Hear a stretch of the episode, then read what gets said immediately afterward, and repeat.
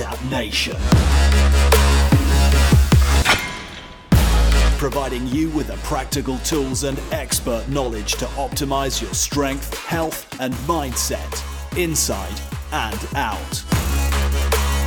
With your host, Steve Katarzi. Guys, what a cracker of a discussion we have lined up for you today. I am joined by the one and only Kevin Teeler, who is a talent and strengths coach at a company he founded called Sales Code. And he got me to sit a psychometric online assessment, which is basically a personality assessment quiz um, by a company called Gallup, and the assessment's called Clifton Strengths. He then joins me on this podcast to do a live readout of my report, to bear everything, um, to really expose my personality, warts and all, and to help me understand what this report is saying in terms of my talents. And it's a great chat because it combines healthy debate with honesty, vulnerability, you know, some humor, as well as an insanely accurate assessment of how I show up and how, how Kevin shows up, because he bears his results too. We cover quite a bit in this discussion, and we're going to go through the piece. So we're going to go through the difference between talents, strengths, skills, and weaknesses, you know, what it takes to be successful, how you need to leverage your talents to do so, what the Gallup's Clifton Strengths assessment is, and how it differs from other type of psychometric assessments. And then Kevin walks me through my top five strength themes and how I should leverage those, but also how I can abuse those, that is how they can be weaknesses. We talk about the lack of certain things I would have liked to have seen in my top five that weren't there and what that means. We talk about compassion versus empathy, and can you have one without the other? And then lastly, this really is about accepting yourself, not trying to be someone else, not trying to compare yourself to other people, but instead, in knowing who you are, leverage your strengths and stop trying to create perfection on things that are your weaknesses. It's a really, really great discussion. Kevin is a phenomenal guy, and I hope you enjoy this chat. Adapt Nation. Alrighty, so Kevin, welcome to the podcast, mate. Thank you, Steve. It's a pleasure to be here today. It is an absolute pleasure to be having this conversation. And um, often I'm speaking to Bryn. We've decided to change uh, and upgrade Bryn today to, to Kevin. So let me introduce who you are, Kevin, and we'll kind of get into this. So you and I, Kevin, have known each other for quite a while, both in the kind of I T security sales space. And um, over the last couple of years, you've transitioned from working in corporate I T now into uh, coaching, talent coaching. And in particular, Kevin works for a, or owns a company called Sales Code, and it's really about helping people identify their strengths, their talents, and helping guide them towards being the best version of themselves mentally and through their work practice. Kevin, I'm sure there's a better way to describe what you do. Do you want to take the mic for a second and kind of just kind of walk people through what it is you do? Sure. Yeah, I think you described it pretty well. From an individual level, that describes very much what I do. Uh, the strapline for the company, Sales Code, is that Sales Code helps leaders of mainly technology companies to engage their teams to um, make them really high performance, Steve. That's really what we're trying to get to, high performance uh, teams. Very often sales teams, but not exclusively. And as I say, very often in the tech sector, but not exclusively.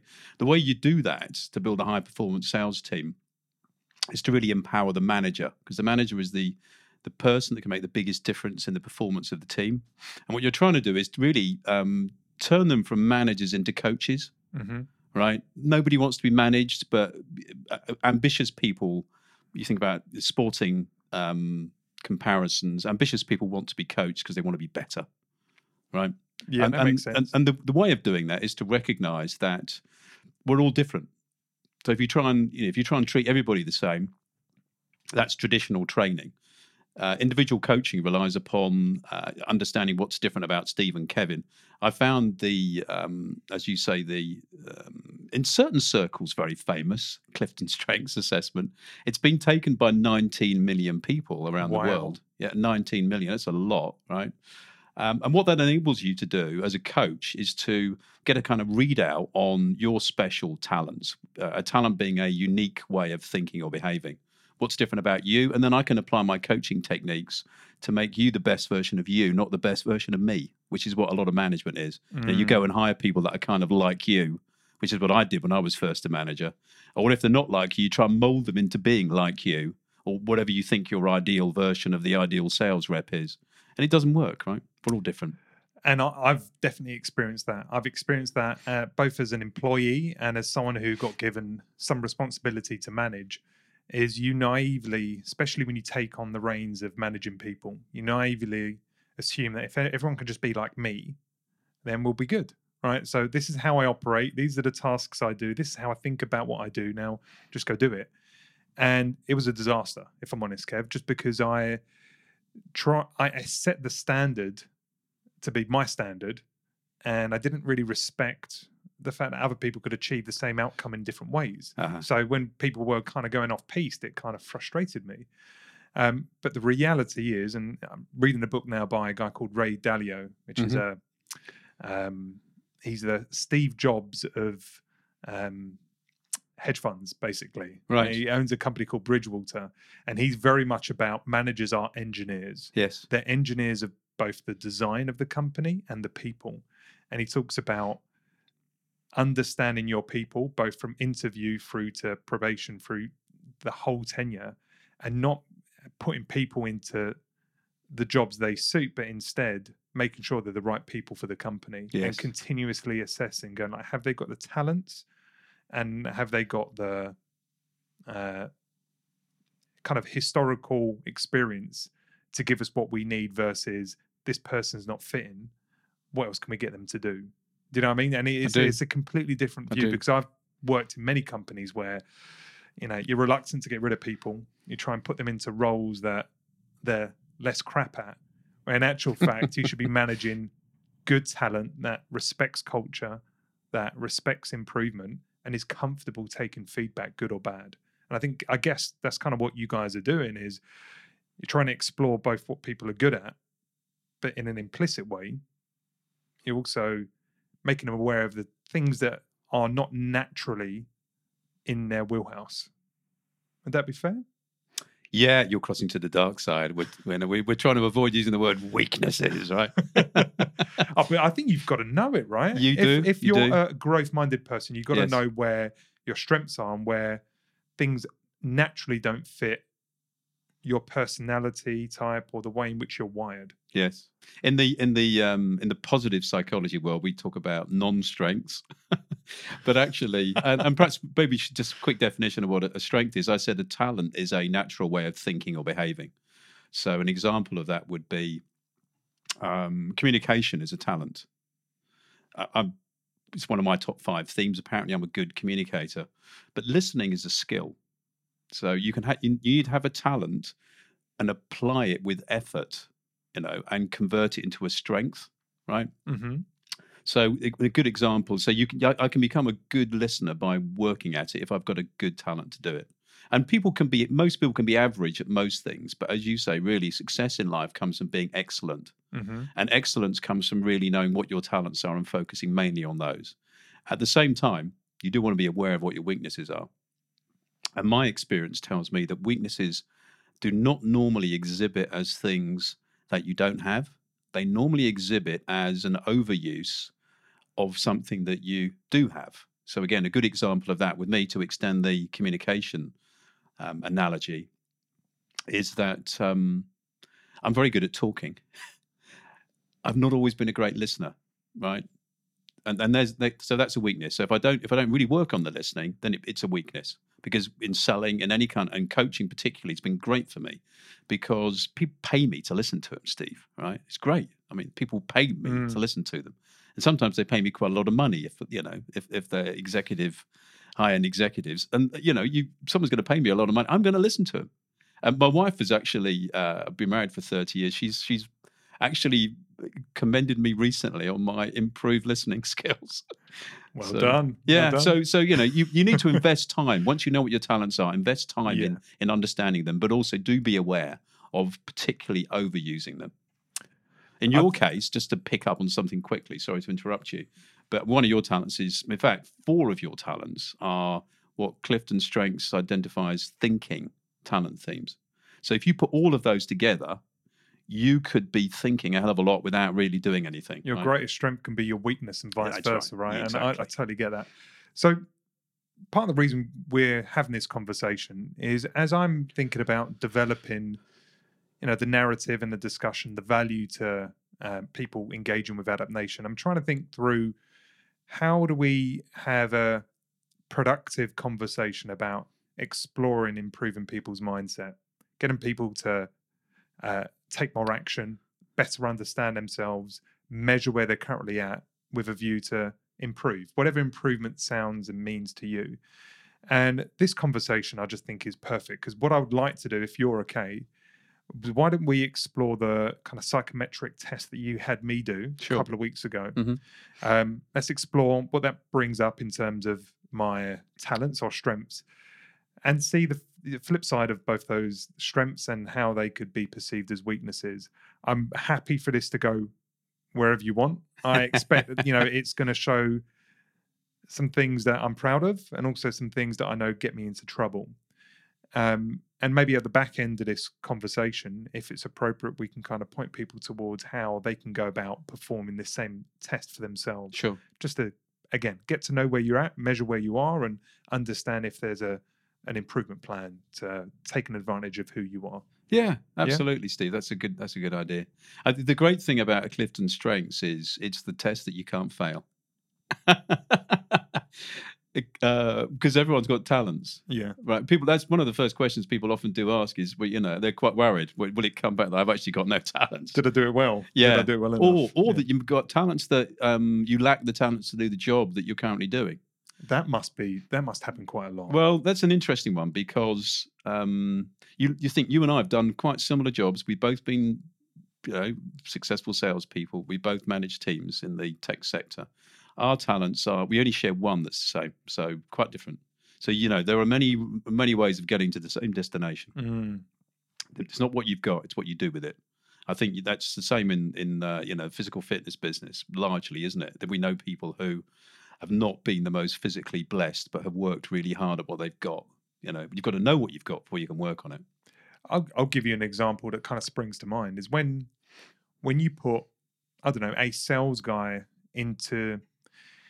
into a role which is very, you know, focused on developing their territory. So it requires an engagement with channel and distribution. Yes. Or you put them in a role which is very strategic and you need to go a mile deep in one account. Two very different personality types, but as companies start off, you you find people you like, yeah. who, who are like you, and then you get them to do jobs that you can't do. Yes. And then you're... and then you get frustrated that they can't do it either. you get you get a strategic sales guy to try and open up a territory where it's all about many connections, lots of relationships, uh-huh. speaking to lots of resellers, setting up the, the infrastructure that can be clunky. So you've got people selling on your behalf. And I know I was rubbish at that, but I had to do that at some points in my career. Yes. Um, And I'm, it's just, it doesn't sit well with me. You give me, you give me a complex problem, you give me a complex account, you give me relationships I need to develop through time, and I'm in my wheelhouse. But you, ex- you asked me to spin a million plates, I just could never do it. No, do well, you know what I mean? Right. Absolutely. So you, We're all different. You've got to put yourself in the right spot. Sure. So why don't we talk through what my what what this test? Well, yeah. So pulled out. Yeah, sure. Why don't we Why don't we do that? Um, just to explain what Clifton Strengths is. It was developed by the little old gentleman that comes out in the front of your report, Don Clifton. He was originally a um, clinical psychologist. Now, clinical psychology, as you, as you probably know, it's important in your work, is mostly and traditionally looking at what's wrong with people. Because mm-hmm. you're usually using it to apply remedies to people with serious long-term medical ailments, mental medical mental issues. issues yeah. yeah, so sometimes psychosis or... Um, you know, some some sort of disorder, as we would classify versus it productive coaching. Exactly. You know? yeah. So you're looking at what's wrong with people, right, and trying to fix it. He said, wouldn't it be interesting, or what would happen if, which is the sort of question you would ask, actually, but we'll come back to that in a minute. What would happen if you turn that lens around and said, let's use the same technology to look at what's right with people. Okay, and actually in sporting, in most sports, you'll find a lot of sports coaches will not spend a lot of time running through plays that have gone wrong. They'll spend a lot more time running through plays in a match that have gone right. Okay, so it's very, you know, this is a new, twenty years ago when this came out, it was a new way of thinking. It was a paradigm shift. So that's what he did. And originally, with the first versions of the um, assessment, he would just ask you questions, right? At that time, he was working for Gallup, which is a market um, research company. What are, the, what, are the, what do market research companies do? They stop people in the street, asking questions. Mm-hmm. So he said, well, I can figure out what people's talents are by A, observing them, and B, asking them some really clearly defined questions. That takes you so far as a coach. If you don't have an assessment like Clifton Strengths, it's still a valid way of understanding what's different about people. But then he kind of figured out, well, look, if we could put this on scale, if we could, you know, we can automate this. We can use, if you like, rudimentary artificial intelligence, put it online, develop this question set that you answered, which is one hundred seventy-seven paired questions, um, one end of the scale or the other. We can make it faster. We can make it more accurate, because if you give people too long to think about a question, they'll kind of time, kind of come up with the answer that they think is appropriate, mm. right? So that's why it's so quick. So you get one hundred seventy-seven of these questions. You've got to answer it in less than forty-five minutes. Some highly analytical people struggle with that process, but we know now that this is the most accurate way of getting back a report that indicates what's clever about you. You know what? The first question... I, I I didn't realize there was a time limit. So the first question, it, it just it just advanced. Yeah, like, absolutely. What's going on? I've got well, to move on. And, and, and then I just picked up. Then the you're pace. Suddenly into it, right? Yeah. But a, a lot of the time, quite often, you know, you'll feel you can bowl down the middle or go either way on these questions. Yeah. Um, they've all been very cleverly designed um, because when you get your report back, and this was what drew me into it, I was asked to do this assessment by a previous employer, and. Um, That's such a funny experience, you know. Got this code through. I had to to run it, and I'm going, it's a Thursday night, and we wanted it done by Friday morning. And I'm going, oh boy, you know. I actually said to my wife, I'm sure that I've been given this because they want to find out whether I'm a good salesman or not. You know, it felt like an assessment yeah, as yeah. to my job suitability. Have we got? Have we got the right? Have we got the right, the right guy? Yeah. And she said to me, she said, uh, wouldn't it be funny if it came out that you weren't thirty years in the wrong job? You know, but anyway, when I, so I, was, I didn't go into it in a very positive frame of mind. Yeah. Um, and then when I got the report back, Steve, it was like, wow, you know, it really, really did seem to uh, to describe me in, in a lot of detail. I thought, gee, how do they know this? Um, and it's so interesting. Again, you know, if you look at my my strengths, we share one, you and I, achiever. But because the other four in our top five are different, my report on achiever, the paragraph in my Strengths Insight report that you've got a copy on the desk over there, is very different from yours. Mm. Now I could see it felt it wasn't just block text, no. copy and paste. It felt like as if there was yeah. there not was like con- a horoscope there was or something. Context within within yes. within the language it was yeah. using. So it was an aha moment for me. And and, and is there a difference between? Sorry to mm. interrupt you there. Is there a difference between uh, this specific style of testing and other? Um, You know, Myers-Briggs or mm-hmm. other type of psychometric testing? Is it all much of the same thing? Because they're all, you know, quick fire, multiple choice questions uh-huh. normally. What's the difference? Is there a difference? Is well, it just the quality of the algorithm and the thoughtfulness of the questions, or is it approaching the problem in a completely different way? That itself is a good question, you see. You're demonstrating good... I mean, I, I knew this was going to be good fun because great questioning, great salespeople ask great questions, right? M B T I, Myers-Briggs Type Indicator, is um, very useful, broadly adopted, um, more general in its application than uh, Clifton Strengths. Uh, and there's some stuff I don't like about it so much. I mean, it it it it, it, it still uses the, what is now fairly, mm, arguably, out of date Um descriptions of people. So for instance, we'd say you're very high on an extrovert scale or not, right? Mm-hmm. Most people don't present at one end of the scale on extroversion very often. Most people are somewhere in the middle anyway, right? That some people do. I mean, actually, bizarre, incidentally, may, may not be a surprise. Anyone that knows me, I do come out very high on the extrovert scale. But not surprised. You know, not a surprise to people that know me, but that's quite rare. So, and many people now can flex a bit. So the two things that I'm I'm not so keen with M B T I, one is one is this, it's a bit binary. The other is it's quite easy to label people. uh, to say, well, he's an extrovert. Or oh, so you're trying to stick a specific label to yeah. a person, whereas yeah. with with Gallup, there's uh, no label. There's no label. Instead, it's, no. these are your talents. Yeah, right. I mean, okay. we could say with you, if you want to be, if you really wanted to drill, you could say, well, Steve's more of a thinker than anything else, right? Because the, the predominance of your talents in the top five are thinking. But right. it, you know, it doesn't really describe you, and label people as a thinker. That, Got you it. Know, it doesn't really help, right? Okay. Um, so that's the background to the assessment. I use it, um, as many coaches around the world do, to help people to be as best as they can be, um, and to help managers to get the most out of their teams. And then leaders are really getting the most out of their managers. You know, it's a it's a process. My work is is mostly with business um, and individuals in business. Help you know who you got on your team yeah. and how to manage them and get the best out of them. Exactly. Got it. Exactly. I mean, incidentally, um, have we got time for a story?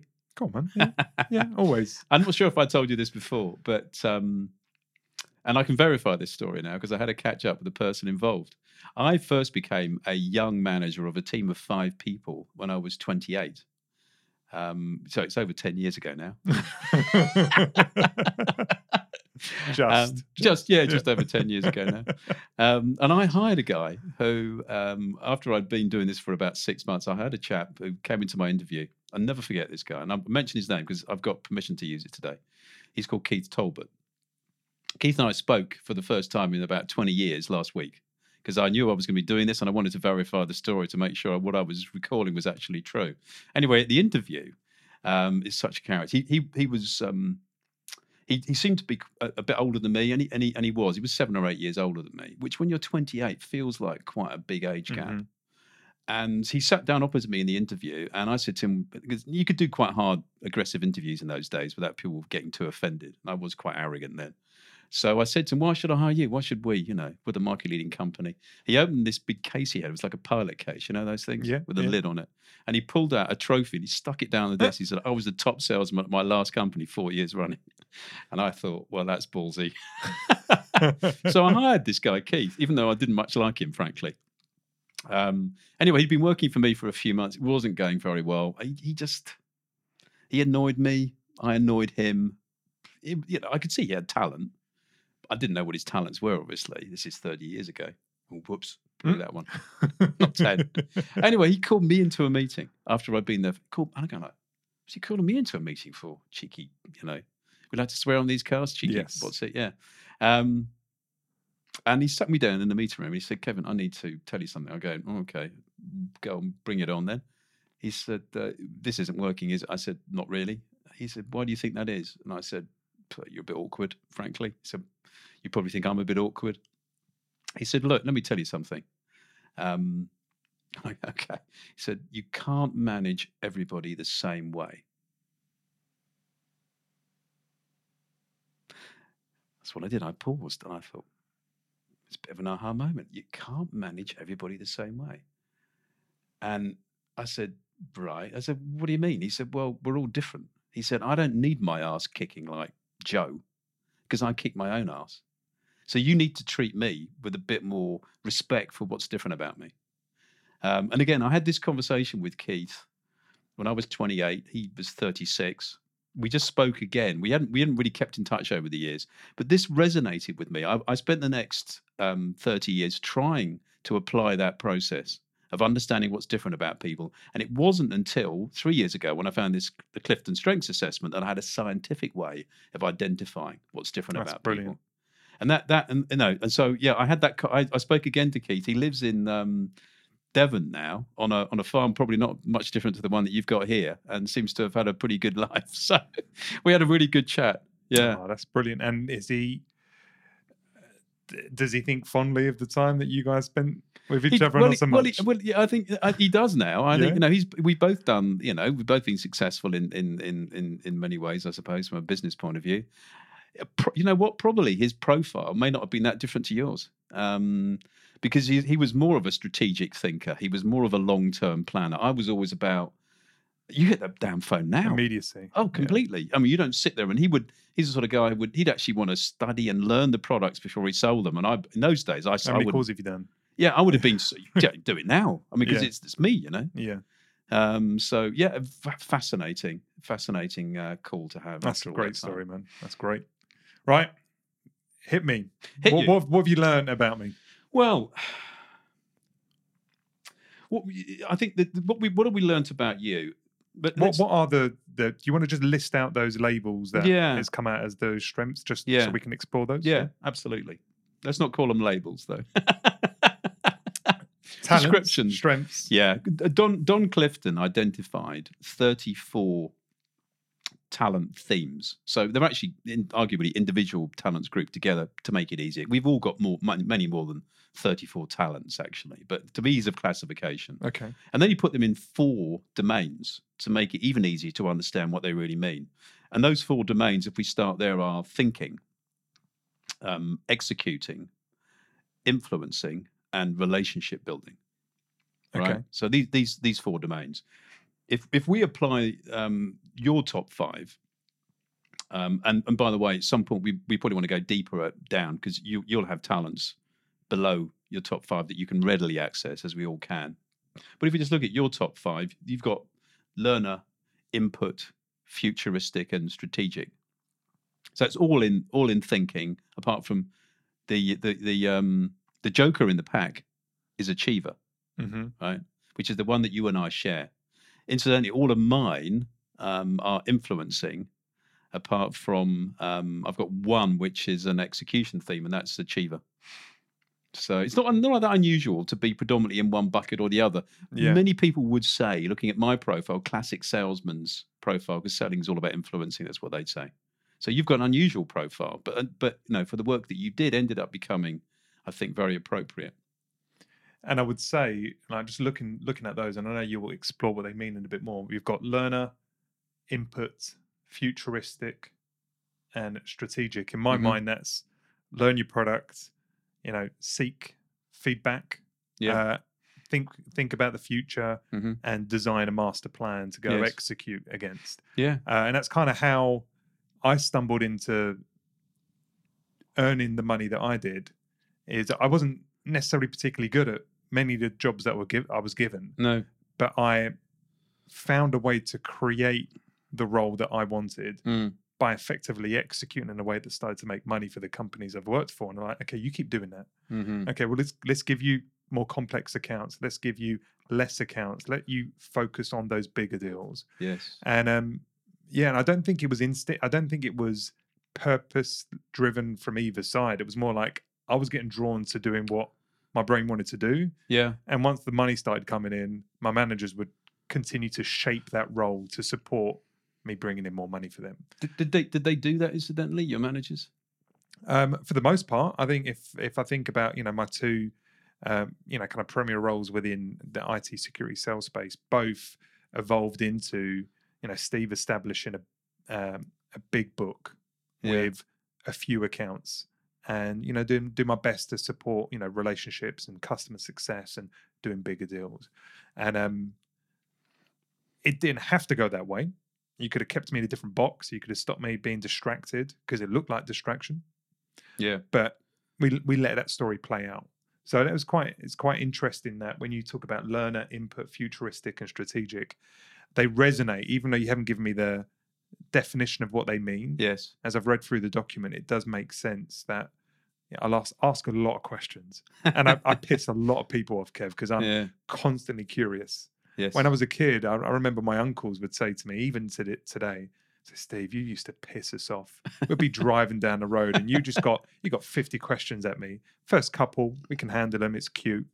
Few more. Okay, fine. Kids cl- clearly curious. And then at some point, they just want to shut me up. Yeah. And the same happens in all the meetings I'm in as well, right? All these kind of business meetings, you might have ten, fifteen people in a room, which is the worst when you've got lots of people. And I can't help myself. Ask one question, start the ball rolling. We're getting towards the end of the time, ask another question. People want to go for lunch. And I've got, oh, just one more, like Columbo. Yes. You know, that's a really good point. Um, a lot of people listening to this call, well, only you've seen Columbo on the reruns on I T V three, right? He was the um, T V detective, wasn't he? Yeah. I've got, who played it dumb. But yeah, he it just, did. He always used to find the criminal. I got right? fond memories of him. I tell you, that he was the only, um, that was the only American T V program that my father would watch Um, and that and and also Columbo looked a lot like my dad. Oh, really? So I love that program. He looked a lot like him, and he was quite a similar character. I haven't yeah, seen he was, it for he was, so long. He was a little guy. He was a, he was a little too. guy with a lot of a big, right. thick head of hair, like my dad, and just very unassuming, and just very like unassuming. Kind of stumbles into things. Yeah. It looks like as if he's making mistakes, and then just trips people up with his, yeah, you know, unarming ways. It's quite cool. Well, he's he's what's great about Columbo is um, many things actually, but. From a from a sales point of view, there's a lot to learn from Columbo, because he would ask. He always had another, always penetrating questions, really, and you know, and coaching is about asking penetrating questions, really, which really get to people and try and open them up, right? Which is what you're trying to do. But yeah, you would be great at that, all that question stuff. Do you yeah. know what we we're watching? And I know this is digressing a little bit. Um, we're watching a uh, documentary on Netflix called Staircase. Right. Staircases. Have you heard of it? No. It's a um. Not the Netflix generation. Well, you you should. I, I I wasn't. I am so right. There's certain things I'm bleeding edge, and there's other things that I let kind of go by until it becomes so unavoidable. We've got to step into it. Sure. And Netflix only became part of my life last year, and uh, we've watched a couple of series. They're really good for, you know, off the wall, different narratives and different kind of like documentary series. We're watching this one, which is basically live footage of a murder case. Mm-hmm. Play out about ten years ago in, in the U S. And I won't, I won't go through with all the details. Basically, a wife um, just spontaneously died and f- was found at the bottom of the staircase, and they're trying to pin it on the husband. Yes. And you walk him through the whole process of the defense and the, you know, the dis- district attorney trying to, you know, you know, put put the the guy behind bars, and you you see the process of lawyers and how they prepare for their opening statements and the evidence they put together and the analytics of it. And there was a scene last night, it was so funny. The guy is preparing for his opening statement the day before, so he's in the courtroom, he's got he's got an opportunity to rehearse, he's got some guy behind a computer who's tapping a button so he can put the screen up of different pictures as he's talking, and everything was going wrong. The guy was pressing the wrong buttons. The wrong pictures were going up on the screen. Uh, people kept interrupting. The phone kept going. And Michelle said, boy, that guy is so like you. He was getting arsey. He was getting so fucking frustrated. The guy the guy behind the computer screen was saying, look, you know, it's fine. I'll get it right tomorrow. And he's like, mm. no, you won't fucking get it right tomorrow. We're going to do it until midnight if we have to. I, I ain't going into this cold. I ain't going into this not prepared. And she said, you know, these guys, they ask questions, they're analytical, they like to prepare their presentations, so they like they like to think things through. Yeah. She said, that's exactly you. She said, you should have been a fucking lawyer. Well, you're right. It's a good, she's made a really good point there. So it's a funny, really good man. point. It's a really good. I could see your eyes light up when you were talking about it. You know, you, there's a, there's a clue to talents actually. When you, if you don't know what people's talents are, observe them. It tells you quite a bit. I mean, you enjoyed that whole pro. You were sort of thinking, yeah, I could, I could. It was just funny because yeah. his his arsey ways, they just reminded me yeah. of the the arguments I had in my corporate gigs where mm. I'd make people cry. Not necessarily, just that I get so passionate about the the perfect image of how something's going to play out. Yes. And for whatever reason, it isn't. Yeah. You know, someone's not stepping up to the plate. Mm-hmm. They've made a mistake, which I thought they should have known better. Mm. And I can't help in the moment when time pressure is on me to kind of like pop a little bit. But you're not a fly by the seat of your pants. No, no, no, no. No, see, I am. I'm I'm Mister Fly by the seat of your pants. It just, you know, yeah, absolutely. Very, very comfortable doing that. Don't like to over prepare. Uh, which is why, you know. Which one, is good for communicating, because when you over prepare, sure. it can come across yes. a bit too contrived and, yeah. you know, yeah, trying no, to manipulate people. Yeah, you're right. Absolutely right. You and I would have been a good complementary pair, actually, in, in business. And in fact, um, there is a guy. I won't give you his surname. It's called Paul.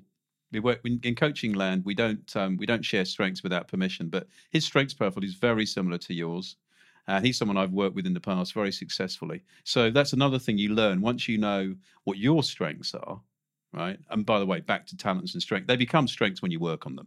And if you don't know what you've got, they're never going to become strengths. They just might be latent talents that you don't productively use. As you, as you talk, I, I know that you have worked on these um, uh, talents, and you turn them into strengths, right? And I'm I'm using mine today because communication. Mm-hmm. The way to develop that into a from a talent into a strength is to practice it. And here we are today, communicating. And and you know, you know, actually go through the process of learning, learning and developing new skills in in that talent area. Yes. And I'll, I'll give you an example. You know, the whole strategic side, from from my perspective, this idea of being able to see a complex web of interconnected moving parts mm-hmm. and starting to stitch them together into a story arc. Yeah. And, you know, understanding kind of organizational structures, who's connected to who, and the game plan to get from, you know, where we are today to two years down the road where you got a client to sign up to a multi, multi-million dollar deal. That would just happen. But the things that resonated most in all the training that I ever had at any of the companies I worked for was anything that kind of helped further develop that for me. Yes. That created systems, that gave me visualizations, yeah. that put it into Salesforce, or, or created tools to help me see what's in my mind and put it out in a way which can articulate it yes. to other people that can't see it. Yes. Because that was probably the hardest thing for me, was I'd have this master plan, but it's a ball ache trying to document it yes. for other people to follow. And that I'd be asked that all the time, like, Steve, right, what's your business case? What's the business plan? What's the org chart? Who's done what to who? I'm like, I know you need it, and I know it'd be great if our sell, our account team is all on the same page, but that's like a week's worth of work on one account. So then when you give me tools to make that easier, so then we're using the same vernacular, we've got the same way of looking at things. It's a dynamic tool versus like a Word document. Then my eyes light up, because yes, now you're systematizing absolutely. My knowledge and helping me go deeper and faster in the skill set that I identified as strategic. Yes. Does that make sense? Yeah, it makes perfect sense. And you've touched on something else. I mean, you know, it's um, we're a bit off-piste here again, but what makes people successful, in my opinion, and other people's opinion, and I spent a bit of time trying to figure this one out, um, it's a combination of five things. Would you like to know what those five things are? Hit me, man. Tell me. So I, um, I, I, I, talent, number one, right? And yes, people can be. There is this kind of theory, which is becoming popular in some circles, that we can all be anything we want to be. It's actually not true. I mean, the truth is we can probably all be average at most things if we work really hard at them. So it's possible. I mean, there are, there have been some moderately successful uh, basketball players that are under, you know, six and a half feet tall, but there aren't many of them, right? Mm-hmm. So you you can be moderately successful if you work really hard. Most people can be moderately successful at most things. Talent is important. Even the most successful people in the world have talent, right? The next thing is attitude, isn't it? Well, you know, that's a whole podcast on its own. What is attitude? Well, attitude, to me, the quick definition of attitude would be um, attitude is how you look at the world. And it's not as simple as having a good or a bad attitude. In coaching, the attitude that we like to have, and you may have come across this, the growth mindset. Have you heard mm-hmm. of that? Right. Yeah, it's, it's a term I use all the time. Yeah, absolutely, yeah. and it, me too. So, um, growth. You know, do you really want to? Do you really want to grow as an organ, as a person? So there's a there's a good mindset to have, and attitudes can be changed a, a bit, right? You can adopt slightly different attitudes once you know. Talents can be polished, as we know, but not substantially changed. Skills you can develop. Yeah. Right? They take time, but you can develop them. Knowledge you can gain. Mm-hmm. And the last one is um, style. My definition of style is if, if attitude is how you look at the world, style is how the world looks at you. As I see you, the way you're dressed, there's a style about you, the way you, you know, you like nice clothes, you've got a nice watch, you know, there's a certain hair looks great. You presidential hair, Steve. What, Trump style? Yeah, well, well, no, you, you, there's always, you know, you know, you bald, uh, politicians don't do well anymore, unfortunately. Churchill would well, have struggled. Comb overs do. do yeah, well, he's got a bit. Of, he's got. That's why he's got the comb over. Yeah. yeah, Churchill would have struggled in the televisual age now. Funny. Because we don't elect bald leaders as a rule. Um, but yeah, this style. I mean, Churchill's a great example. You know, he didn't actually like cigars that much, but he always had one because it was it was it was his style. Yeah. Columbo. I mean, his his style. We know, we all know. Steve Jobs always used to wear the same clothing, pretty much, right? It was yeah. a black turtleneck sweater. So there's a visual style. It's more than that. You can talk about your style of management. That's so, interesting. So it's those five things. That that, that's what I believe is the most important. Yeah, success. I mean, and, and you know, if you ask me, really, what um, where I probably uh, I'm no, I I could have done better on attitude. I mean, that conversation we were talking about that I had with Keith all those years ago, that was a bad attitude on my part, actually, and partly a lack of knowledge. But if you get those those those things working in harmony, you're mm. you're going to be a very successful person, for sure. So talk us through a little bit more on the these strength themes yeah. that you found. So sure. I've kind of banded them around a few times. Should we knowing, drill into it? What yeah. so, no, so no, knowing yeah. that we've not given well, we, a good enough description for no. all of them. Give just a high level. So okay. on those five, are these five, as you've written them down, learner, achiever, input, futuristic, and strategic? Are they in like ranked order? That that, that is the order they, they they present on your report. Actually, okay. the order doesn't really matter. Um, I mean, it's it's they're somewhere in your top five, and it's okay. usually going to be. You know, in, in, in that in that order, but it's it's a good place to start, right? So, what what does learner mean? I, I think I know what it means, but explain. Learners have a passion to know more, so that's what it's really all about. Learners actually um, always want to be reading. They've always got some. They're always consuming information. Always fascinated by how how they can can do that. It ties up nicely with input, which is your next thinking theme, because input uh, people are collectors. Right? Did you were you a collector? Did you collect things as a kid? Yeah, a few things. Like for example, the kids are doing a sticker book collection right now, and it's kind of lit me up because I used to do that as a kid. I used to buy, you know, basketball cards and right. sticker books yeah. and stuff like that. I yeah. used to love all that stuff. Collect yeah. all the different yeah. versions of different toys. Yeah, that was a big thing. But I don't have any big collections now. You know, like stamp collections or coin collections, or I don't, I don't kind of. see myself as a collector, but I have that tendency, if you know well, what I mean. Well, yeah, you, you, it might be something you come back to. When you get to be an old fart like me, you might start, you know, collecting things again, right? Vintage books or something like that. There you go, man. You know? I mean, there's so so those two, that is a good example of how things can, learner and input can work together in that sense. Your next thinking theme is futuristic. Uh, you you you demonstrate that as you speak, because you you you do talk about the future quite a lot.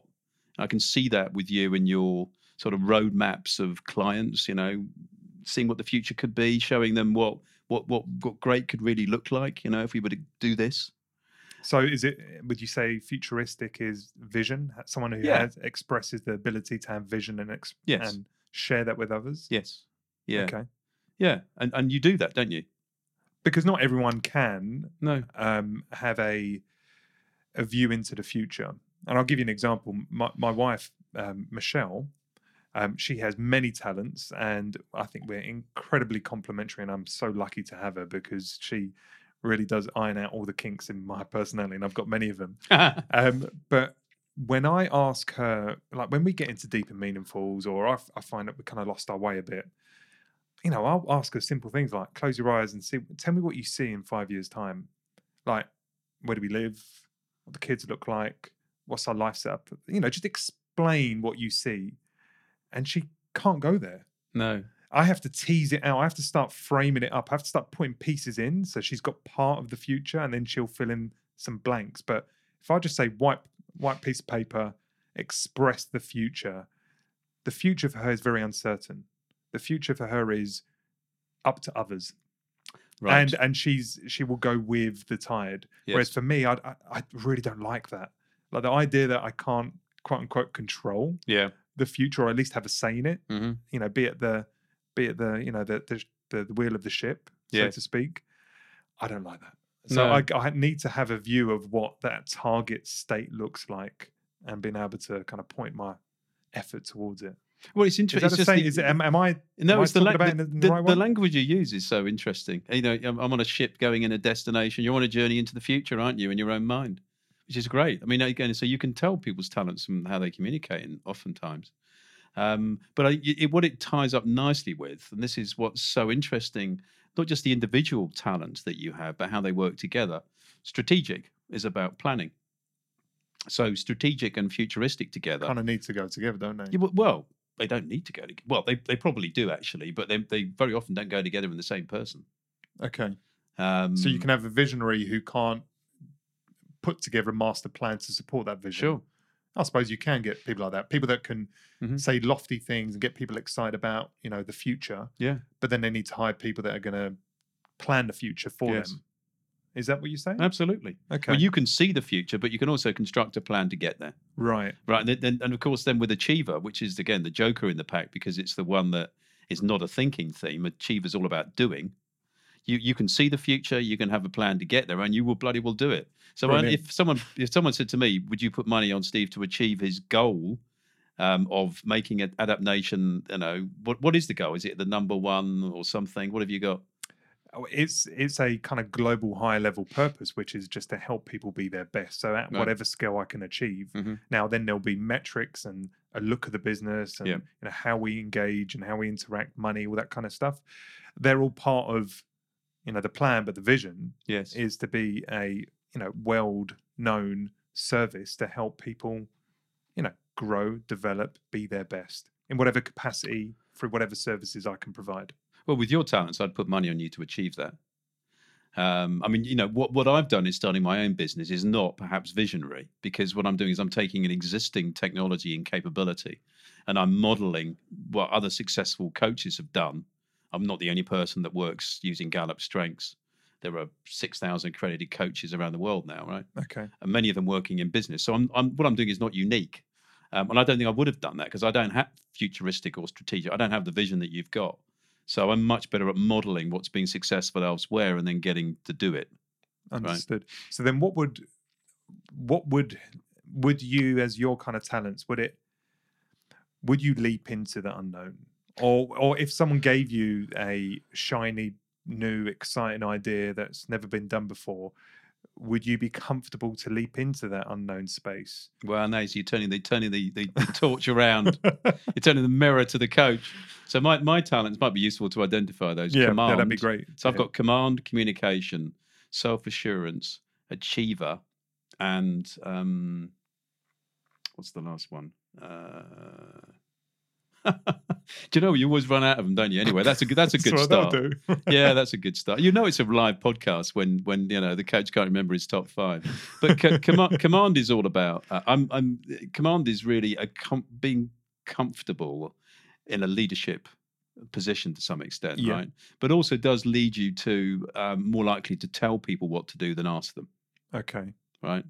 It, that that kind of thing. Self-assurance um, is a little bit different to self-confidence, but it's kind of like an inner feeling you know what you're doing is right. So that's pretty helpful. Do you not need do you not need feedback, constant external assurance then to feel happy with how you're showing up? Great question.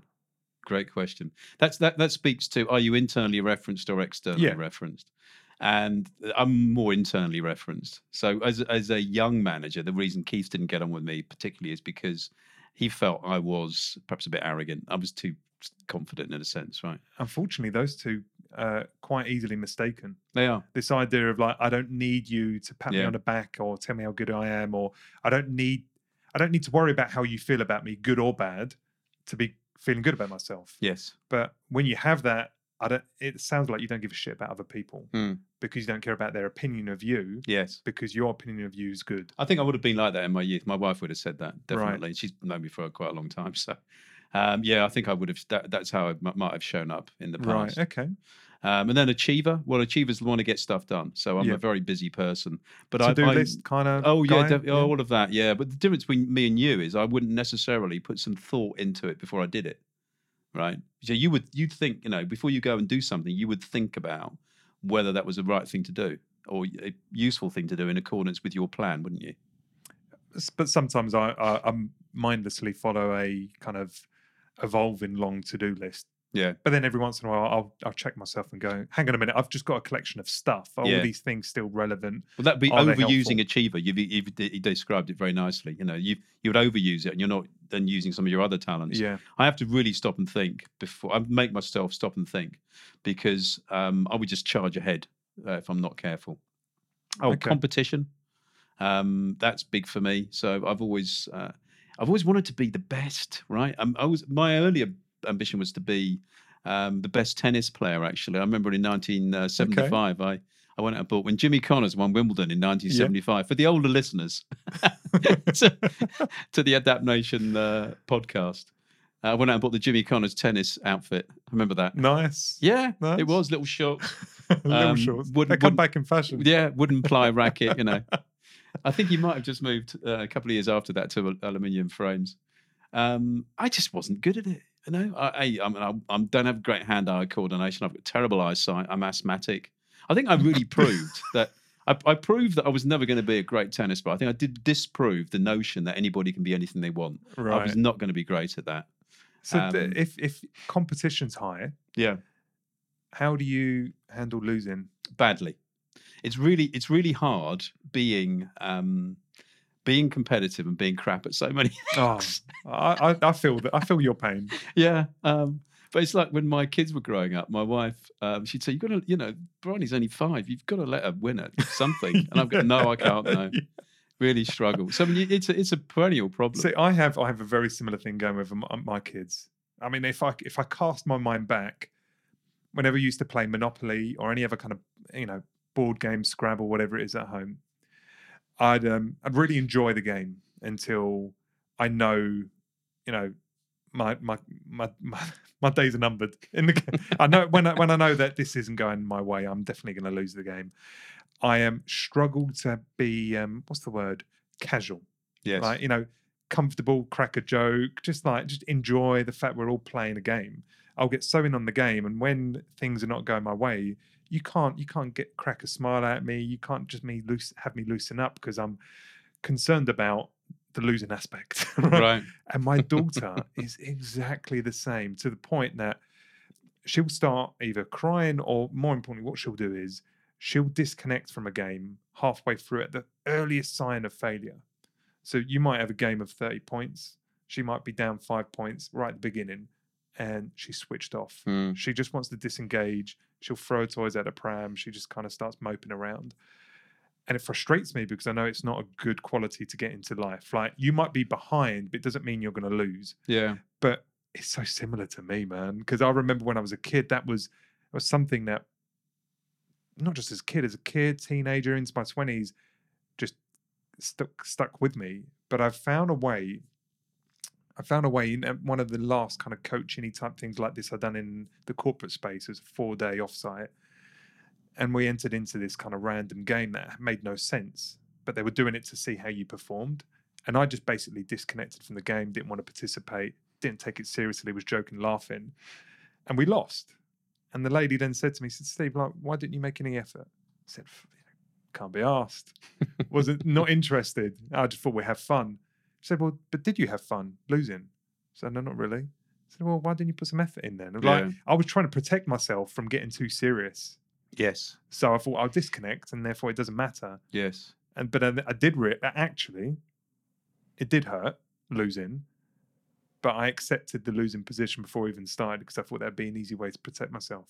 Yeah. Fascinating, it the is. Kind of person that you express outwards to protect your inner self at times, and that's exactly what I was doing. As as you reflect on what you just said, how do, which of those talents were you using? I got one in mind, but I mean, you might spot um, others.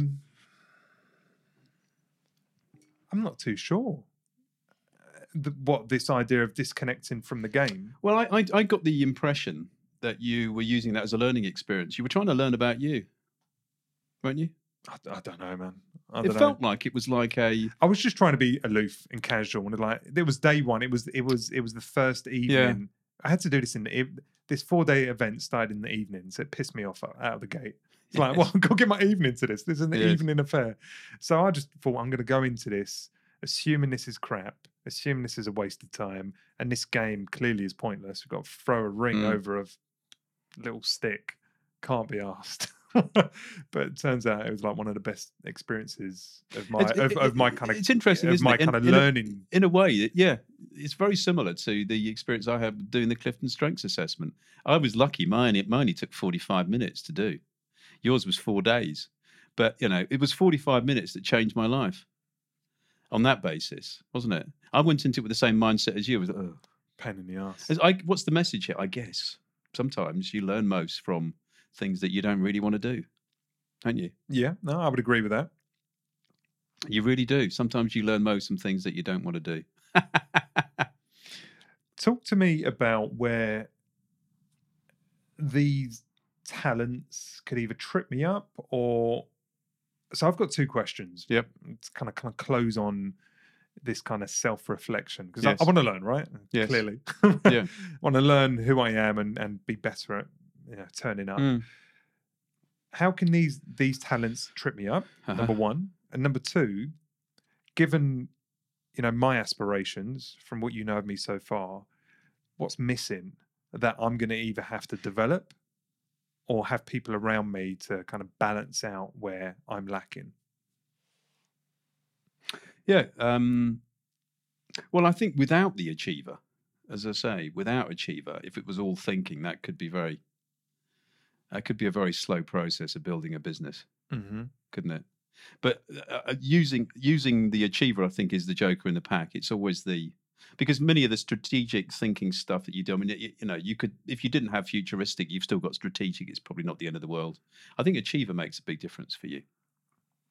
Um, but if you put them all together and then think about what's missing, well, there's no leadership oriented no, skills so, there. No, so that's what's really interesting. Again, especially bearing in mind your background in sales, no influencing in your top five.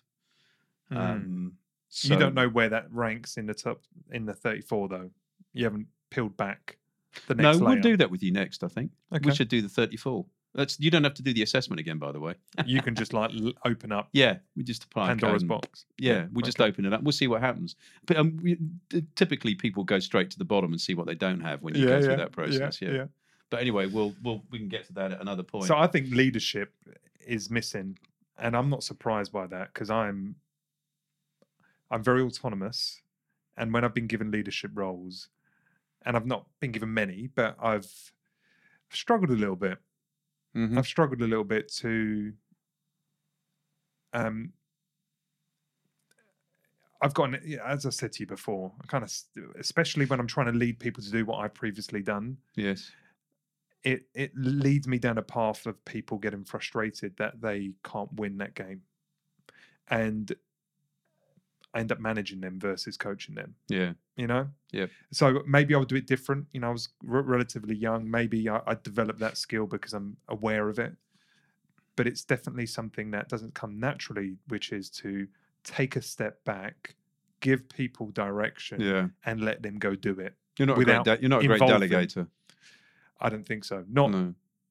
I kind of need it to be like, this is what you're going to do. Here's the steps. Do it exactly like this and let me know when it's done. Yeah. Which isn't, isn't going to work for a lot of people. Wouldn't work for me. No. I wouldn't be able to work for myself.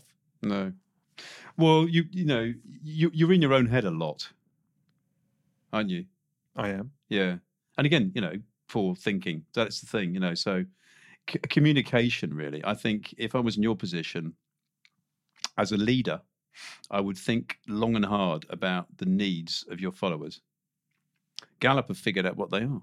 So this isn't my tasks theory now. This is something they've worked out. You, one definition of leadership is you must have followers, right? So you're not a leader without followers, yeah. okay? So the, the four needs of, of followers are trust, hope, stability, and compassion. So I would I would think about those things, right? That's the first thing I would say. The second thing is, um, again, no influencing in your top five. Doesn't mean when we get the top ten, I, I'm pretty sure there will be, but you're not a natural communicator, perhaps. You, you seem to be doing pretty well today. So obviously, when you're really focused on what you want to be doing, you can do it very well. But you might think about communicating a clear plan. You may be good enough for you to have a plan on your head, but mm. other people may need it written down. Yeah, I and think you that's may, fair. And, and they won't get it as quickly as you. I won't get it as quickly as you, right? You see a future. I'll need a bit more explanation. Michelle will probably need more explanation about how we're going to get there. Whereas you're kind of like, well, I can see it already, but you haven't documented it. You haven't really made it clear. You haven't proved it. Mm. Some people need proof. They they need to be shown it, right? It's not good enough that you've come up with the answer. They want to see the workings. So um, I can see you're thinking now. The wheels are turning, aren't they? Well, I'm I'm just thinking about this this skill of communication. Mm-hmm. And there's a lot of people that would say to me, you're great at communication. Yes. You know, great at doing sales pitches, you know, has that's been demonstrated in the money that you've accrued and the success yes. you brought into companies. Whenever you're trying to impart your knowledge, it comes across relatively clear. And that's all well and good. And I and, and I accept those things. I, I don't I don't dispute those. But I also know that conversing can sometimes be a challenge for me. Mm-hmm. So it's, it's it's a weird setup where I am comfortable communing fact, communicating fact. Yeah, I'm comfortable sharing my passion, but I can struggle with ad lib, general day to day. Yeah, chit chat. You don't really do chit chat. Just chit chat. You're not a chit chat person. I, I can do it, but yeah. it kind of has to have a little bit more yes. like substance. Like yes. I get bored yeah. when when it's just we're meandering around nothing yeah. in particular. I've got to have something I can zero in on and go a little deep on.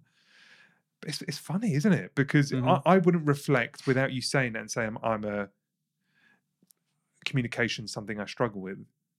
Mm. But in certain parts of my life, I absolutely do. I'll give you an example. If I go to a a party and I don't know anyone, I get a bit of anxiety about that. Mm-hmm. If you put me on a table and I don't, and I know my wife and that's it, some days I'll show up and I'm like, yeah, I'm going to own that table. You know, get people talking, ask mm. questions, like kind of just get them all, all like G'd up so we can have a laugh. And other days I'll be like, I, in the moment, I've got nothing to say. Mm. Like no words, no questions. Nothing of interest. It's like it's just tumbleweed. That's funny, that, isn't it? Well, we're, we're, we're, we're probably going to find when we do deep um, deep into your top ten that that you will uh, show up as a, a relator, right? Or have that talent theme. Um, now, because that's another thing you haven't got in your. You know, you think about the four domains of executing, influencing, relationship building, and thinking. You've got thinking, and executing. You don't have any influencing in your top five, and you don't have any relationship building either. Mm. So, you know, it's a bit of a challenge. Yeah, uh, I, I re- agree. Re- relators um, tend to be um, a bit more introvert. You know, you're not a natural extrovert, are you? You're no, not, no, no, I'm definitely an introvert. Yeah, you're not the life yeah. and soul of the party, right? No. Um, but... Uh, and relators tend to... With a drink, I can be. But... And I'm sure you can be. No, re- I need a I need a drink yeah. to loosen up, Re- you know what I mean? Relators like, tend get, to work best silly. with a small group of friends uh, and, and trusted people they trust, and I actually mean this genuinely, and we're just saying this. I'm, I feel privileged to be here because you know you and I don't know each other that well, but obviously we connected at a level, and it, you know you've invited me. It means it means quite a lot. You wouldn't even you would not have invited me here today if you didn't trust me, would you? No, of course not. Right. So I mean, no, trust, hope, stability, compassion. Right. These things are worth thinking about if you're leading any kind of organisation, whether it's um, you know, a business, a family, or whatever. Always worth bearing in mind those things. I think the other thing I'd ask, I'd love to ask you this question, so let me do that. When you were devising your complex account plans for complex sales and stuff, was that all written down somewhere? It had to be eventually, yeah. Yeah, yeah it couldn't stay all in my head. No. It did need to demonstrate itself both to me and others mm. so I can kind of see what's missing. But do you think you spent as much time communicating with the people that work for you as you did with the clients you wanted to win? No. No. No, I spend more time with the clients. Yeah. And and if, if you think about uh, my career, it's always been client-centric. Yeah. It's always been at the detriment of my relationships at work. So, like, I'd give shit to the... the techs or the support people yeah. or the program managers, or you know I'd I'd create problems internally just because I wasn't very um when I was younger I wasn't very uh, elegant in how to escalate. No. Right? So something will go down, the client's in distress, or some client needs something, or I need something because I can sell them something if we can do this one thing, and I'll go quite heavy-handed into internal dialogue of like, this is what needs to be done. Yeah. Bull in the China shop type stuff. I definitely developed and found a way to soften that uh, as I kind of matured in my career. But inst- instinctively, I want to fight the corner of my client yes. first. Yes. And the relationships at work were secondary yes. to my client. Yeah. Is that, does that yeah, it does surprise completely. you or is that? No, it doesn't expected? surprise me. And that, and that, that is in itself, that's a slightly different topic, but it's an interesting uh, discussion, isn't it? We're, you know, who's paying you, the client or the company, yeah. the staff or the, whatever your ambitions are, you know, but um, yeah, what was your question? Oh yeah. How does it all work together? Well, yeah, I think things can, once you understand what you've got, you can begin to really work on it, can't you? And it takes quite a long time, actually. I mean, I'm still, I'm still really drilling into what I've got and reflecting on it um, on a, almost on a daily basis, actually. That's the way to do it, is to be mindful of these things as they work and observe your thought patterns. Um, you can see them working. Right? I, I think it's it's a great thing to be able to zoom out from you, mm.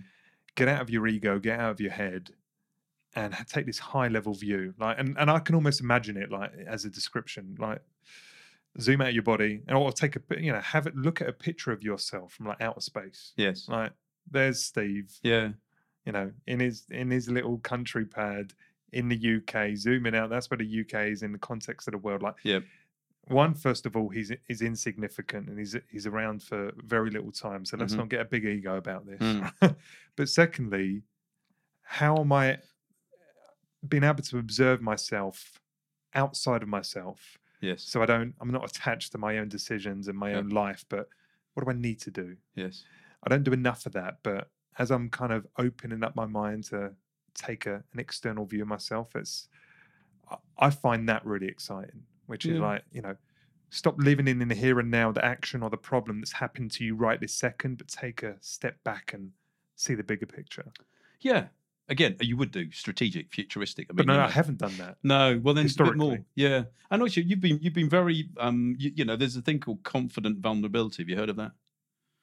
It re- it relates. I yeah. haven't heard of it. It's really it's, it's a really powerful coaching concept. That's what you're you're. As a coach, you're trying to be that, and you you know you have to open up a little bit to other people, um, and it's very it, you know because we, we all put a face on, right? And you know we uh, game face, don't we? And we try and be something that perhaps we're not entirely. What I've found so powerful about about the uh, Clifton Strengths is, for me, it's enabled me and allowed me to be me, right? And accept, yes, accept it as well, right? Yeah, and absolutely. Not trying to do things that you no don't naturally. No. S- And a lot well of people with. go through lives and don't accept that, yeah. and don't really fully accept themselves. Um, or measure yourself against someone who's mm-hmm. got a talent that you don't have. Oh, yeah. Oh, I've done that a lot. Yeah. I, I remember when, um, before I discovered this, I remember watching uh, Obama on the T V, Barack Obama. When yeah. he, you know, oh, God, I just love the guy. I mean, he, he's just so calm. He's so measured. He's, you know, he's, you know, and I've been thinking, oh, I'd just love to be, but I'm not going to be like him. I'm just not, you know, and success in life doesn't come from emulating other people. You can yeah. model behavior to some extent, right? But, um, but really, you've got to be you, haven't you? And if you don't know who you really are, how can you be you? I, I totally agree. And, and I think there's, I think there's a, an empowerment that can come with really understanding what you're good at and stop trying to be great at things that are going to require lots of effort, and at best you're going to be average. Absolutely. Like, stop wasting your time trying yeah. to be a strategic guy if you uh-huh. can't be. No. Stop trying to, you know, obsess about, you know, trying to match the standard of your peer group if you've got standards which shit all over theirs, but you just got to focus in on that. Be yes. you. Yes. Be you. This is basically what you're saying. Be you. Be, you, be the be best you. version of you. Be the best version of you, and partner with people that have complementary yes. strengths. Right. I think that's what great leaders do, is they Absolutely. acknowledge they can't be the accountant, mm-hmm. the leader, the executor, the operator, yeah. the sales guy. Yeah. You know, they can't be the governor. No, they've got to, they've got to defy, divide and conquer and find people Completely. around them to... Completely. Kind of you think about um, great sports people. Um, you know, Usain Bolt. You watch him run? Yeah, plenty. Right. I mean, six foot six, you know, that's a lot to get out the blocks. Yeah. You watch him run. And when he first started, was he getting out the blocks quickly? No. No. By the time he'd finished, was he getting out the blocks quickly? No. He's no. T- it's off he never gas. did. Yeah. He never did. Now, traditional coaching would have said, well, you know, we're going to have to get this guy. You know, you've got to be explosive. You've got ten seconds to reach that line. He never got it. He was too big. I mean, you couldn't get out the block that height. I mean, someone my height, you know, for the for the for the uh, for the listener, um, I'm a little bit shorter than six foot six. Um, you, you jockey know, shape. Jockey shape. I, I can get out the blocks quick, but you know, it took him a long time. He coaching. But then when he's motoring, when he's motoring, yeah. yeah. I mean, so traditional coaching has been, um, well, let's focus on your weaknesses and try and iron them out. It doesn't work. Be aware of them, and then focus on what you're really good at. So, absolutely, I think that's, I think that's great. Yeah. Well said. The last thing I wanted to touch on uh, before we wrap this up was one word you've touched on a few times, which really connects with me, um, and it's something again that I'm trying to mature into, which is compassion. Mm-hmm. So I'd, I'd say anyone who would know the younger Steve would say I'm not very, I wasn't very compassionate. No, um, a lot of people would say I would be very arrogant because mm-hmm. of this self-assurance. Mm. But then those same people that would spend any time with me beyond the the first glitz and glamour of who Steve was, his his, his suit, his watch, his stuff like that, would realise it's comfortable being vulnerable. Yeah. I did care a lot, and um, I was willing to take feedback, but arrogance would be something people would label me on, mm-hmm. number one, and the second mm. be probably not very compassionate. No. But as this adaptation thing has been developing, and I'm trying to find, you know, my purpose, my mission. Yeah. You know, what am I here to do and what kind of impact can I have? It keeps coming back to helping others be their best, helping others incrementally, not necessarily in a life-changing way today, but continue to be that resource of encouragement and incremental improvement. So you can just show up and be a better husband, a better yeah. wife, a better father, you know, better worker, a better an entrepreneur, whatever it is you want to be. But that's got to come from a place of care. And yes. it is genuine care, mm-hmm. but it's it's a skill I've not had to use. No. Um, and if I'm honest, I would have said I'm a, I would have labeled myself historically as quite a selfish individual. Yeah. Focused on my needs beyond, uh, above and beyond others. But I'm entering into this new kind of chapter in my life where seeing and identifying others doing well is exciting me. Yeah. Um, so it's a it's a weak muscle at the moment for me, but it's a genuine interest. Do you have a concern that if it doesn't feature in, you know, your top list, that I'm trying to put a square peg in a round hole, so to speak? Or do you feel that compassion is something that people can grow in and mature into? I'm just curious as to what you think. Do you know, let me answer that in a slightly roundabout way, um, because it's a really good question. When I got my full thirty-four strengths back, I, I had to have that to do the coaching course, this, the uh, certification for Gallup. So I only, only got the top five like you did originally. And then I applied to be a coach, and they, they, you have to do the full thirty-four thing, and then you apply. And I got this report back, and it was this long list of just, just you know, one, two, three, four. So I knew the top five, uh, command, communication, self-assurance, achiever, competition, you know, all those five. And uh, so I can remember them now. Well done. And then, then I started to go down the list, and I'm looking for empathy because I knew that was one of the talents. And I thought, well, you obviously you need empathy to be a coach, right? Well, you think so. Yeah. Well, yeah, of course you do. So, top, well, it wasn't top five, obviously. I knew that. I know, it's probably nine, ten, eleven, you know, down. Got to twenty. Still looking. thirty-one. No. Yeah. Yeah. Um, so I took it. I took this report to my wife, and I said, I said, well, two, I've got two problems with this thing. I said, I said, I've got three. Firstly, it's wrong. Uh, and secondly, um, if they see this, they probably won't want me on the course. And thirdly, blimey, you know, what does it say about me as a person, right? You know, and she said, well, it's definitely not wrong. The report is correct. So I'm going, what do you mean? She said, well, you've got very little empathy. Empathy, not to be confused with sympathy, by the way. Yes, okay? Very different, yeah. Right, and compassion isn't on the list. So if you don't, compassion is not a talent as such. Some empathy is really being able to put yourself in someone else's shoes. Not sympathise, but understand exactly. the situation. To, to yeah. sense the emotional temperature in the room. And I don't have that. I'd be very surprised if you do, by the way, just to warn you. So when we do get your thirty-four back, mm. very unlikely combination with uh, strategic and future. I'm in my head a lot. So you're in your head a lot. Probably not spend enough time thinking about yeah. other people's Yeah, so situation. Be aware your empathy is going to be quite a long way down. Probably, yeah. I found out later empathy for men is on average twenty anyway. Is it? Yeah, and for women... Much bit, higher, isn't it? It's a bit, a bit higher. Four or five places, I think, higher. Okay. Anyway, it's an interesting one.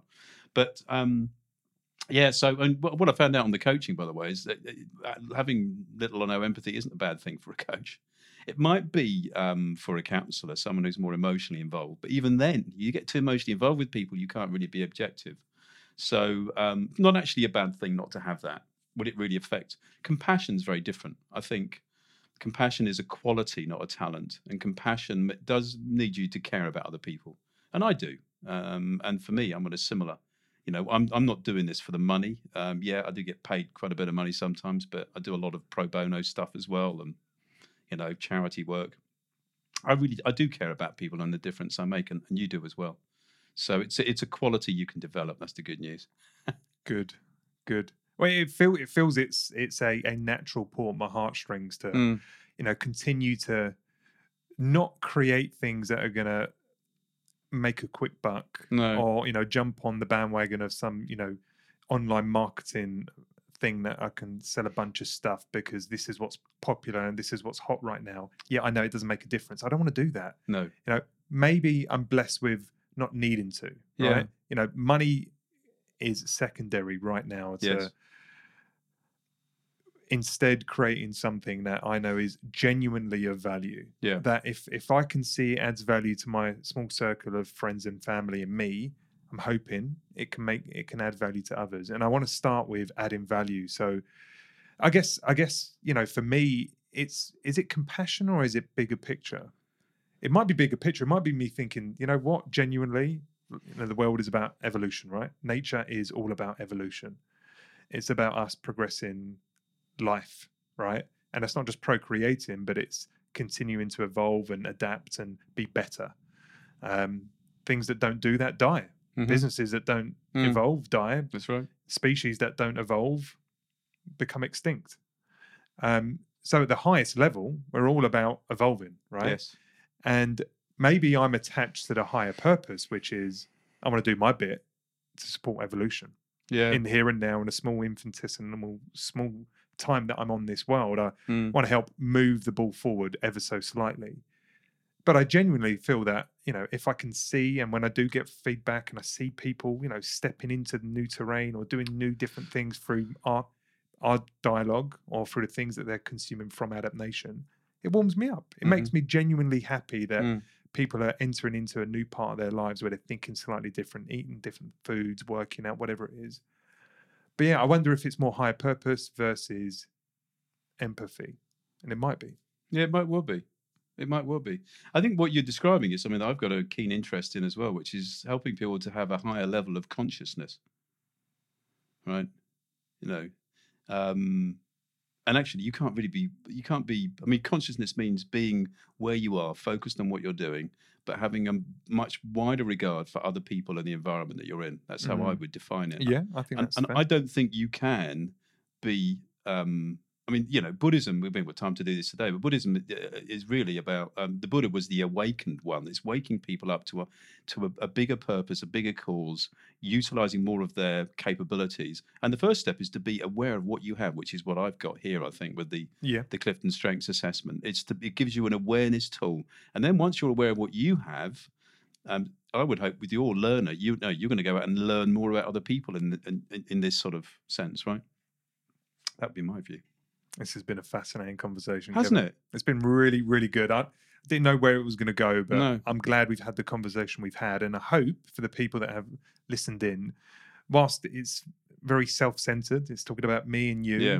um, hopefully they can relate and they can hear certain things that are about, it sounds similar, yes. or they might get inspired to go and do something like this too. And I think it, I think it's worth most people doing, right? Understand yourself yes. in an objective, scientific way so you can accept it. Oh, understand more about it and, yeah. and focus in on the areas where you can make a difference versus trying yeah. to be great at things you can't be. Well, you can imagine if this assessment had been around uh, thirty years ago, nineteen eighty-eight, when I was managing poor old Keith, um, how what of a difference it would have made to my life. And I only discovered mm. it three years ago. So I woke up rather late to this. Um, you know, you got a lot of apology calls to be be putting in, right? Yeah, exactly. We've been reaching out to all your previous employees. There's a few people really over the sorry. years. There's a few, a few people over the years that uh, I've pissed off for sure. Yeah. There's a few people that pissed me off. And actually, I would have, um, you know, the, the, here's the here's the last thought I'll give you on this. What this enables you to do is to look at somebody and say, uh, you know, um, it's, I know Steve's bugging me, right? But is Steve bugging me because he's being difficult? Or is Steve bugging me because he's different, right? And that's that's what this, you know, you can then say, and sometimes Steve is being difficult, right? Um, if you're not, if you're overusing your talents, you may be being difficult in a real sense, but actually most of the time you're just different. And, you know, the the the the, the value in society of embracing diverse diversity, you know, across the piece, you know, there, there's eighteen million people, sorry, nineteen million people have taken the assessment. There's no one that's had the same top five in the same order yet. No. Absolutely. So, Come you know. On. There's not that many permutations. Well, there are. You you work. Right, right. So Gallup have worked it out. They've got all the all the metadata on this. Um, the chances of someone else having the t- same top five as you, Steve, in the same order is one in thirty-three million. Is it? Yep. Wow, so that, statistically, there's wow. one other Steve Catarsi out there. Again, I know someone, Freaking Paul. Out. Paul is quite similar to you, but it's not the same top five and it's not in the same order. um, so there you go. Wow, we are all so different. That's huh? how special you are, Steve. That's how unique you are. You're oh, one in thirty-three you've, million. Uh, you've definitely uh, inspired me. And got me thinking what I need to go do now. Listen, man, um, Is there, or can you tell people how they can find you online? Sure. Um, and just kind of direct them towards this assessment. Absolutely. Absolutely. I think that'd be to. useful. Yeah, if you and to find the assessment, uh, you can just um, you can uh, you can just Google Clifton Strengths or Gallup Strengths will get you there. Okay. Um, you can do the assessment online if you want to. Um, is it, it is it is it free to start with? No, or? no, no, it's it's twenty dollars for the top five. I think it's like fifty bucks if you want to get the whole thing. Okay. Um, so it's not a lot of money. And they can do that independent you of a coach. You can do it independently. You can get your right. report. There's, there's some online. There's a fair bit of online learning material. So if you want to do that, if you really That's want, cheap. To, it's That's, cheap. Yeah. It's cheap. Uh, requires someone to invest a lot of time, but not much money. I'd okay. say. If you just do the assessment, which is what most people do, and get the top five and do nothing with it, you know, you've thrown twenty bucks away really, and it's a novelty, um, bit of fun. Um, okay. But um, to, to get hold of me, you can either go through Gallup and look at the Gallup directory, which has got all their coaches, or you can check out sales code dot co dot uk. Okay, I'll put Which the is... links in the show cool. notes as well. And and are you on any social platforms? Uh, Facebook, um, LinkedIn, uh, Twitter. Uh, are you on around... Instagram yet? Haven't got around to that oh, yet. Oh, come on, come join the fun. We all want to see loads of pictures of Kevin. That'd be my next platform to go for, Instagram. Yeah. Cool, Kevin. Thank you so much for your time, pleasure. mate. It's been an absolute pleasure. Uh, and guys, Adapt Nation is all about providing you with the tools and expert knowledge to help you improve and optimize your strength, health, and mindset inside and out. Thank you, guys. If you enjoy this show, please leave us a five-star review on iTunes. It really helps. And of course, recommend us to any friends or family who you think might also enjoy the show. Thanks for listening. This is Adapt Nation.